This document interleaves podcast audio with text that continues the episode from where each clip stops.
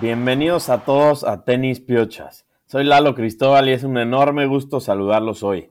Hoy tenemos un capítulo especial ya que nunca en toda la historia un hombre había tenido 23 Grand Slams en su poder. Un día histórico y todos aquí hemos sido testigo de ello. Novak Djokovic en la cima del universo, campeón del Roland Garros. Desde Serbia, desde una juventud llena de guerra y dificultades, ese niño con un sueño de ser el mejor tenista, el que creció en la sombra de Federer y Nadal, logró crear su propio camino. Se ganó, ahora sí, un lugar en el trono de la cima del mundo. No hay nadie mejor que él. En cuanto a números, no hay debate. El mejor es Novak. Quien quiere utilizar otros aspectos subjetivos para decir otros nombres es libre de hacerlo, pero eso no quita que nadie ha ganado tanto ni tiene más récords que Djokovic. Sobran las palabras para hablar de este güey. Además de todo lo relacionado con Djokovic, también vamos a hablar de la impresionante victoria de nuestra queridísima Iga Swiatek, el título de dobles del mexicano Rodrigo Pacheco, cómo no me he logrado recuperar ni he logrado encontrarme a mí mismo después de la dolorosísima derrota de Carlos Alcaraz. Pero ¿cómo están Rulo y Jor? Hoy no vamos a tener tiempo de revisar los picks, Rulo, pero ¿cómo andas, güey? Sabemos que estás lejos de, de tu tierra natal. Buenas tardes desde aquí, desde el otro lado del mundo, igual que tú, mi estimado Lalo. Y pues no, a ver, no hay picks, pero eh, ahorita pasamos un poquito a hablar de eso porque yo sí pensé y mejor estuvo de acuerdo que el destino estaba escrito, que Djokovic se iba a volver el mejor en cuanto a números en Roland Garros, en las tierras de Nadal, en el torneo que él siempre ha dicho que es el Grand Slam que más trabajo le ha costado y pues lo logra, ¿no? 23 Grand Slams. Ahorita vamos a hablar un poquito más a detalle de cómo pues, es el tema principal de hoy, ¿no? Ahora sí que se vuelve el mejor, ¿no? Ya lo veníamos discutiendo aquí y siempre dijimos que si lograba sobrepasar a Nadal, pues ahorita en cuanto a números, no hay nadie que esté en una conversación. También alcanza a Serena Williams, ¿no?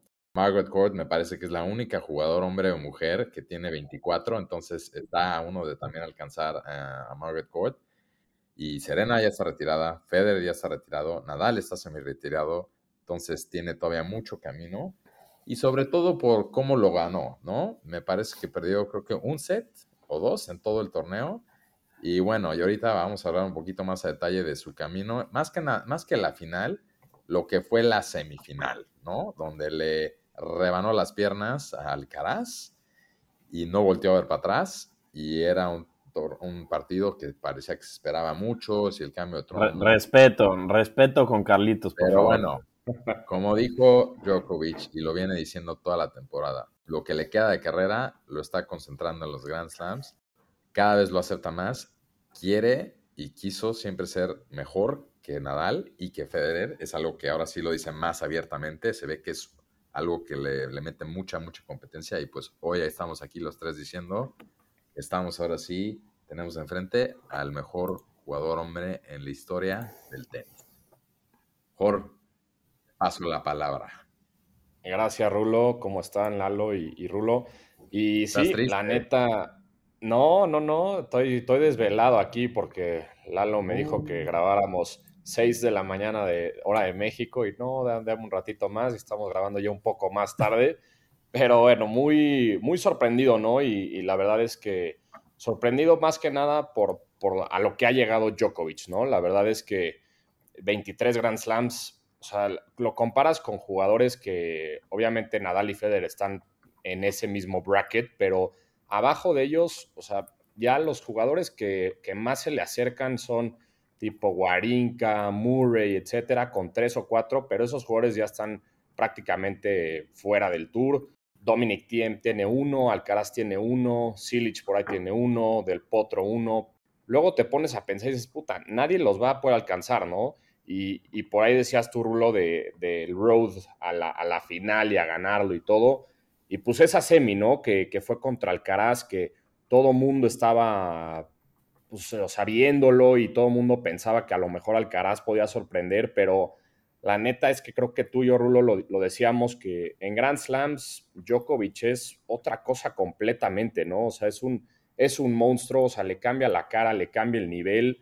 Y la verdad, ahorita te voy a pasar la palabra, Lalo, porque quiero saber tu opinión sobre Carlitos, sobre qué le pasó, porque, pues sí, como dice Rulo, ¿no? No le dieron las piernas. Él también habló un poco de que mentalmente también no estaba al 100, ¿no? O sea, sí tenía como esa presión de tener enfrente a, Djokovic y, toda la presión la tenía pues un poco, un poco de los dos lados, ¿no? Djokovic por, ser ya el, primer, el primer hombre en llegar a 23 Grand Slams y Alcaraz por tratar de pues, cement his place, ¿no? Pero no pudo Alcaraz y, yo nada más, antes de pasarte la palabra, Lalo, quiero decir algo que dijo Goran Ivanisevic, el coach de Djokovic, en el partido, bueno, después del partido contra Alcaraz, ¿no? Dice, hubo gente que decía que no tenía opciones contra Carlos en las semifinales, pero él es Novak. Cuando le dices que no tiene opciones, se vuelve el triple de hambriento. Para mí fue algo extraño ver en los periódicos a gente que decía que era el favorito ante Djokovic. No puedes decir eso. Había jugado 33 finales de Grand Slam y ganado 22 grandes. Alcaraz es increíble. Será el próximo en ganar no sé cuántos slams, pero no puedes decir que es el favorito. Esto es un Grand Slam y es diferente. Hay nervios. Ya todos han visto lo que le pasó en el tercer set. Novak lo sabe, Novak lo sabe y espera. Como dijo Roddick, primero te toma las piernas, luego tu alma. Después cava tu tumba y tienes tu funeral. Adiós, gracias por venir. Lalo, ¿qué opinas? Sí, de acuerdo. Es que Djokovic neta, neta, es una bestia, es una fiera. ¿Cuántas veces no lo hemos dicho? O sea, levanta partidos, logra sobrevivir de partidos que la gente lo da por muertos y te cava, cava tu tumba ahí mismo en la, en la, en la cancha y nada más no puedes con él. Ganarle en un Grand Slam yo creo que debe ser de las cosas más difíciles en todos los deportes y por eso está ahí. Ya no hay nadie que esté arriba de él y en un muy largo tiempo no creo que nadie se lo quite. No sé si ya quieren entrar a detalle de Alcaraz, prefiero ver todavía el camino de Djokovic. Tuvo un draw que parecía sencillo al principio, pero luego se fue complicando un poquito. Primera ronda, básicamente, un, gringo que, pues, no, no, lo conocemos, Kovacevic. Luego se va contra Fuxovic, que luego es peligroso. Un buen partido se echó con Davidovich Fokina, con dos tiebreaks muy, muy intensos, pero no sé si vieron ahí un stat que no hizo ningún unforced error en todos los tiebreaks que tuvo en, el torneo. Entonces, es el jugador más clutch y, cuando son los momentos importantes no te va a dar ningún tipo de salida. Luego el peruano Varillas. Luego un partido difícil contra Kachanov, que pierde el primer set, pero luego le mete una rematada en tres seguidos.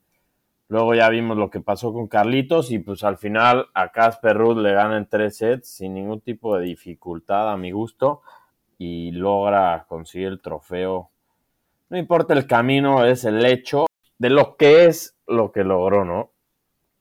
Claro, y así con eso, con ese camino que dices, es su tercer Roland Garros que ya ganó, ¿no? Y ya lo ganó con Nadal en el torneo, sin Nadal en el torneo, con ahora Alcaraz, que era como también es el, futuro y que es lo más fuerte que tienes bajo su propia declaración, Alcaraz es la arcilla, pero pues aquí tres Roland Garros y eso súmale 10 Australian Opens, 7 Wimbledons y 3 US Opens. Entonces, también se volvió otro récord, es que es el único jugador en ganar todos los Grand Slams más de dos veces cada uno, ¿no? algo impresionante también. O sea, son ya los números que tiene, por más que alguien tenga, alcance los 23 Grand Slams, decir que tienes cada uno tres o más veces, creo que también está muy difícil de decir, ¿no? Eh, por ejemplo, vamos a hablar de los, de los 20 de Federer, ¿no? Donde nunca, solo tuvo un Roland Garros. Podemos hablar de Nadal, que con todo, cuántas finales no ha perdido en Australia, ¿no? Y solo lo ha ganado dos veces. O sea, muy, muy cañón decir esto de tres o más de cada Grand Slam. Y algo impresionante que también vi es en el 2011, o sea, hace apenas, que son 12 años, tenía un solo Grand Slam. O sea, todo ha sido en 12 años que ganó todos los demás, ¿no? Y ahí Nadal y Federer ya tenían 7, 8 y aquí se agarró Djokovic y de ahí no paró. Y bueno, también sabemos lo, su récord que tiene en 6 ATP Finals, 38 Masters, ¿no? Entonces en los Big Titles, como les dicen, es por mucho el que más tiene entre los Big Three. O sea, pero pues con esto se acabó de consolidar como el más grande entre los tres, ¿no? En cuanto a los números. Sí, además de eso, es ya obviamente regresa al número uno, el que más semanas ha estado como número uno. Y tiene un récord positivo en el head-to-head contra los otros del Big Three, con Federer y Nadal. Entonces ya no hay ni por dónde buscarle que, no es el, el, mejor tenista que ha pisado una cancha de tenis. Sí, la verdad es increíble y como dice Rulo, también del 2011 para acá, o sea, parece que él con los años se vuelve mejor, ¿no? Como dicen, como aging like a good wine, o ahí también los comentaristas ayer decían que como el efecto de Benjamin Button, ¿no? O sea, va creciendo y se va volviendo mejor. Y pues creo que también, o sea, digo, sin meternos mucho a detalle, mencionar lo de Casper Ruth, ¿no? Que ya lleva, ¿cuántas finales, Lalo, perdidas de Grand Slam? ¿Tres? Según yo, cuatro, güey. No, ya lleva dos de Roland Garros y una un US, Open. y ya, sí, exacto. Y creo que, pues, la verdad, tuvo un buen torneo. Nadie, nadie lo, lo veía venir, la verdad, porque venía jugando no tan bien, pero logra defender los puntos del año pasado que llegó a la final y, pues también él decía que luego como que se le juzga mucho, pero ha tenido rivales muy difíciles en esas finales. Han sido Djokovic, Nadal y Alcaraz en US Open. Entonces veamos si puede llegar a ganar un Grand Slam. Tuvo un buen torneo y vamos a ver, ¿no? Pero... Una cosa más de Djokovic, 36 años. Estamos, está mostrando una resistencia y una preparación física muy, muy, muy buena y muy respetable. Yo no sé cuánto más le quede, pero sí lo veo por lo menos dos años más a nivel full. Entonces, creo que alguna vez hicimos un, digamos, pusimos un número con cuántos va a acabar Djokovic, ¿no? Pero yo sí todavía creo que puede llegar a unos 28 Grand Slams. Sí, de acuerdo, y él lo dijo, dijo ahorita, si estoy ganando Grand Slams, ¿por qué quisiera pensar en retirarme? Le preguntaron en su conferencia de prensa y dijo, ella espero con ansias Wimbledon. Wimbledon que lo defiende y el US Open donde no ha podido, donde la última vez que se presentó a jugar. Fue cuando perdió esa final, cuando iba por los cuatro Grand Slams en un año y perdió contra Medvedev. Y desde ahí no lo han dejado, no lo han dejado jugar, ¿no? Bueno, fue el, incidente, el golazo, y luego no lo han dejado jugar. Entonces, seguramente tiene muchas ansias de estos dos Grand Slams que vienen. Y claro, y digo, también cerrar un poco con esto, ¿no? Y eh, Lalo, a ver, lo vimos, ¿no? Tú no estabas en la semana pasada, pero justo habíamos comentado en el capítulo cuánta anticipación había de verlo contra Alcaraz. Y Alcaraz, pues si fue un tema de ansiedad, ¿no? Estuvo curioso porque justo estaban diciendo muchos los comentaristas que el tema es que esa, y no cualquier comentarista, Paul Anacon. Que fue el coach de Federer, dijo, eso no es cansancio, esos cramps que le están dando no es cansancio, eso es ansiedad es lo mismo que le pasó a Kyrgios en la final que jugó contra Djokovic en Wimbledon y eso es como también un poco la falta de experiencia y es como lo que hace tan bueno y pues Djokovic, a ver, creció jugando este tipo de partidos contra Nadal y Federer, ¿no? Mejor experiencia nunca va a tener y pues también dijo, si sus rivales sienten esa presión de jugar 3 contra 3 de 5 sets, donde es muy difícil ganarle, pues va a tener esa ventaja mental que como lo vimos, Alcaraz con trabajos terminó el partido, ¿no? y es ahorita el que técnicamente le podría ganar y era Arcilla. No, totalmente, totalmente. Alcaraz que traía todo el, todo el hype y la presión de ser número uno, de que ya tal vez podía quitarle un Grand Slam directamente a, Djokovic. Y pues sí, recordar que no es un robot, demasiado nervio, la ansiedad en tal punto ya se hace también física, lo vimos claramente. Pero me voy con algo que me gustó de él, mostró madurez, mostró muy exigente con él mismo, pero sobre todo dispuesto a aprender de esto. E, ese partido definitivamente no merecía acabar así. A mí sí me decepcionó. No sé si es preparación o lo que sea de Alcaraz. Sí me fui con un, pues, un poco mal sabor de boca de lo que pasó, pero pues, esperemos que haya más oportunidades como esas y, y verlos enfrentarse en un Grand Slam más adelante, pero sí definitivamente Carlitos, pasó. Tal vez lo vamos a tener que bajar un escaloncito de, donde lo tenemos. Ah, caray. Me gusta declaraciones. Me gusta ser, ser humilde y aceptar cuando tal vez he cometido errores. Pero no, sigue siendo el jugador que más me gusta y en, el, en este ah, momento. ya, lo dijiste, ya se grabó. Pero bueno, difícil, difícil esa semi. Sí, la verdad sí. Oigan, ¿y qué me dicen de la GOAT Iga Swiatek? Ganando Roland Garros contra Carolina Muchova en tres sets. Es su cuarto Grand Slam y tercero de Roland Garros en cuatro años. O sea, unas estadísticas también se está volviendo una jugadora imparable y parece que va, si sigue así, pues va a empezar a batir todos los récords de la WTA y vamos a ponerla en la cima, ¿no? ¿Cómo, cómo la vieron? Muy bien, la verdad es que me gustó ese partido. La final estuvo buena, le costó trabajo. Al final fue un, buen partido. Y sí, estaba leyendo que también rompió un récord. O sea, es la cuatro Grand Slams, tiene ya hasta ahorita. Y es la más joven de tener cuatro desde Serena. Entonces ahí va, digo, creo que está difícil empezar a hablar de GOATs, etcétera, porque, pues, como dijimos ahorita con Djokovic, ¿no? Serena tiene 23 y Margaret Court 24, pero llega va, trae toda la actitud como dijimos, era también la pelea entre número uno y dos, porque Zabalenka también ahí estaba dando, estaba dando la pelea, era como la final esperada, pero pues Iga fue quien llega y lo gana. Y como la quieren, ¿no? Me dio gusto, muy, muy listos, otra vez también en el espíritu de Don Roger Federer, patrocinándolo con la marca de On, ¿no? Donde sabemos que Roger es inversionista, va y gana un torneo, entonces para la marca está interesante ver eso, creo que vamos, o sea, On, que es una marca muy pequeña, de repente tienes a la número uno del mundo que no trae ni Adidas, ni, ni Nike, ni nada, sino trae On. Creo que es, es un tema para los que nos siguen, que estudian luego esos temas más comerciales, interesante, ¿no? La conexión. Y pues muy bien por IGA y también Wimbledon le cuesta, entonces me da curiosidad ver cómo le va a ir ahorita en el pasto porque es normalmente donde más ha tenido que mejorar.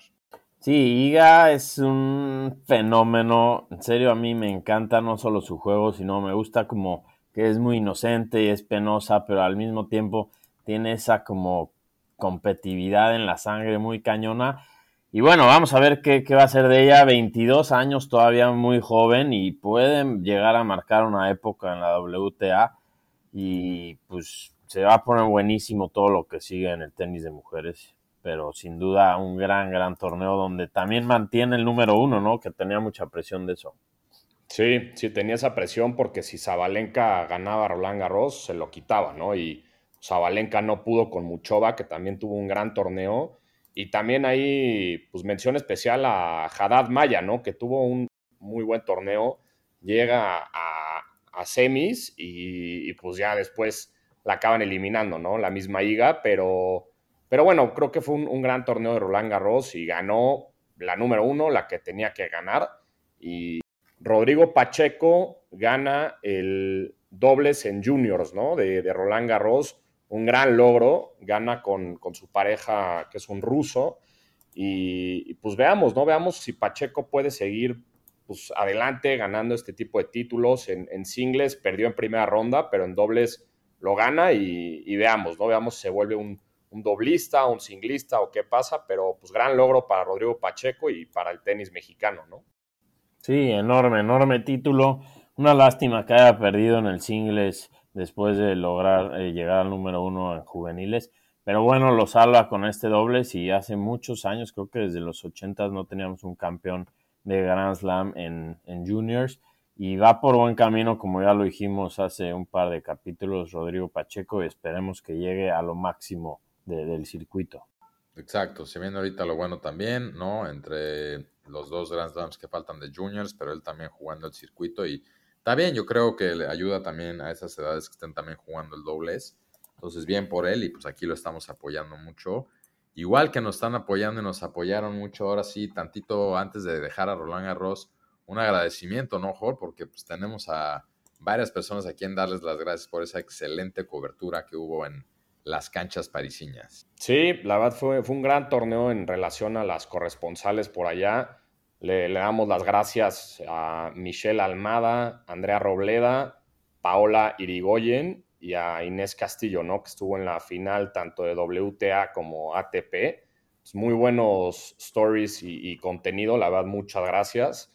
Y sí, podemos pasar a, otra cosa, ¿no, Rulo? A al tema de tenis Piochas Love, que te vi muy emocionado todo el fin de semana con una nueva relación de, entre la ATP y la WTA. ¿Qué, ¿Qué, pasó por ahí? No sé, no sé quién estaba más enculado, si Tizipas o Raúl, con eso que pasó. O sea. A ver, yo solo voy a decir una frase: el amor le gana a todo y tenemos una nueva. Y todos le ganan a él también por amor, güey, yo creo. acabar, espérate. Stefanos Tizipas y Paola Badosa, dos de los consentidos de este podcast, formalmente en una relación, ¿no? Para mí esto es, yo creo que de los momentos más relevantes que se ha vivido en este podcast, ¿no? Igual junto, creo que estuvo bien que pasara junto a los 23 de, de Djokovic. Y está bueno, está divertido, hay algo, hay algo de intriga, hay algo más, no nada más estarlos viendo pelotear y ganar torneos. Esto es lo que también queremos ver, ¿no? Un poco más del behind the scenes y todos sabemos que siempre hay relaciones, agarrones y un poquito de entrega detrás de ese tour. Estamos viendo un poquito uno ya más a, nivel público y me da gusto, los dos me caen bien, se ven relajados. No, si ganaban dos de, dos de cinco partidos, yo creo que va a bajar a uno de diez. Pero bueno, los veo todos enculados. Chance dura un fin de semana, chance llegamos al pasto y ya acabó porque todo se ve muy apasionado, así se ve que están de 0 a 100, como cuando alguno de ustedes dos, no va a decir cuál, así se iba en sus relaciones, ¿no? Pero bueno, me da gusto y está entretenido ver esto. Yo lo estoy disfrutando bastante y como me repito con lo que empecé, el amor le gana todo. Yo le doy el beneficio de la duda a lo que vaya a pasar. Igual y nos sorprende y era lo que le faltaba a Tizipas para levantar un grande, ¿no? Pero sí, yo, o sea, va a estar difícil que acabe bien esa relación porque están con demasiada, demasiada miel, güey. Ya parece la mamá o el papá de alguno. Déjalos, déjalos en paz, déjalos que disfruten, que se descubran. Sí, la verdad está, lo tenían un poco escondido ahí y fue saliendo cada vez más y más fotos el fin de semana, pero ya hasta tienen, no sé si vieron una cuenta juntos en Instagram, se llama Tzitzidosa. Esta es una cuenta de, tres posts, pero ya tienen 30 mil seguidores y su último post es una foto de, ellos dos, muy románticos. Y dice la, el caption, Zero Grand Slams in one photo, but hey, love conquers all. ¿Qué opinas, Rulo? No, pues sí, eso y los videos que yo veo se ve que están activos. No están entrenando, no sé qué más andan tipo de entrenamientos, si le están echando más al mental, al físico, en la cancha o fuera de, pero... Eh, tranquilo, tranquilo. Activos, activos. y va a estar interesante, ¿no? Porque pues, yo creo que, como siempre hemos dicho aquí, eso, esa parte del tour, yo creo que a todos también nos intriga. Los que somos fans sabemos que son cosas que pasan, que sea público, que también está interesante. Es lo que la serie de Netflix no ha llegado a cubrir, que llegamos a esperar que a lo mejor podía pasar. Entonces, a mí me da mucho gusto porque los dos me caen muy bien y los veo contentos y, si el amor antes que los trofeos. Señores, pues antes de pasar al top 10, damos por concluido la temporada de Arcilla, ¿no? Y pues pasó un poco lo que pensábamos y lo que no. Djokovic la cerró, no empezó bien, la cierra, la cierra con lo único que quería, que era Roland Garros. Y ahora, pues en una semana vamos a estar hablando ya de los torneos de pasto, ¿no? Sí, exacto. Acaba ya la temporada de Arcilla y nos pasamos al pasto en un mes prácticamente, bueno, menos de un mes prácticamente ya es Wimbledon, así que vamos a decir rápido el top 10, primero de la, del ATP, Djokovic recupera su número 1, 2 Alcaraz, 3 Medvedev, 4 Rud, 5 Tsitsipas, 6 Holger Run, 7 Rublev, 8 Fritz, 9 Sinner y 10 Kashanov. Y por el lado de las mujeres, 1 Swiatek, 2 Zabalenka, 3 Ribakina, que eso es un interesante punto. Ya están de 1, 2 y 3 las, que, las más consistentes del, año. Número 4, García. 5, Pégula. 6, Javer. 7, Coco Gauff. 8, Sakari.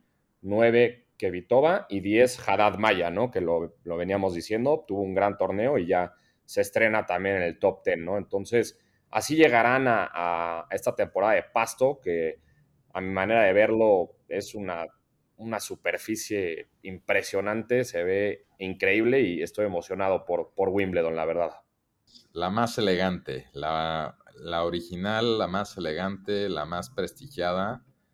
Entonces va a estar muy bueno, ya estaremos hablando de la previa, ¿no? Pero por lo pronto creo que todos merecemos un merecido descanso en lo que fue una temporada de arcilla larga, peleada, pero al final pues ganó el más grande de todos. Divertida temporada de, de arcilla, como que hubo diversidad, ¿no? Se estrenó Medvedev con un título, Carlitos otro, Djokovic el grandote y, y pues sigamos con Pasto que sin duda nos va a dar mucho que hablar también. Pero bueno, Jor, pues con eso cerramos. Novak Djokovic en la cima del mundo, 23 Grand Slams nadie quien lo pare, caro. Exactamente, felicidades a Anole, que ya también confirmó que solamente va a estar en Wimbledon en esta temporada de Pasto, no va a jugar nada de los torneos anteriores, que sabemos que ya es, es usual eso, y lo que decías tú, Rulo, al principio, eso ya en su calendario ya se enfoca en estos torneos grandes, ¿no? Entonces, veamos qué nos tiene esta temporada de Pasto y, pues sí, les mando un, fuerte abrazo a, a, los dos, sea donde estén, y a toda la gente que nos escucha. Abrazo, señores. Abrazo.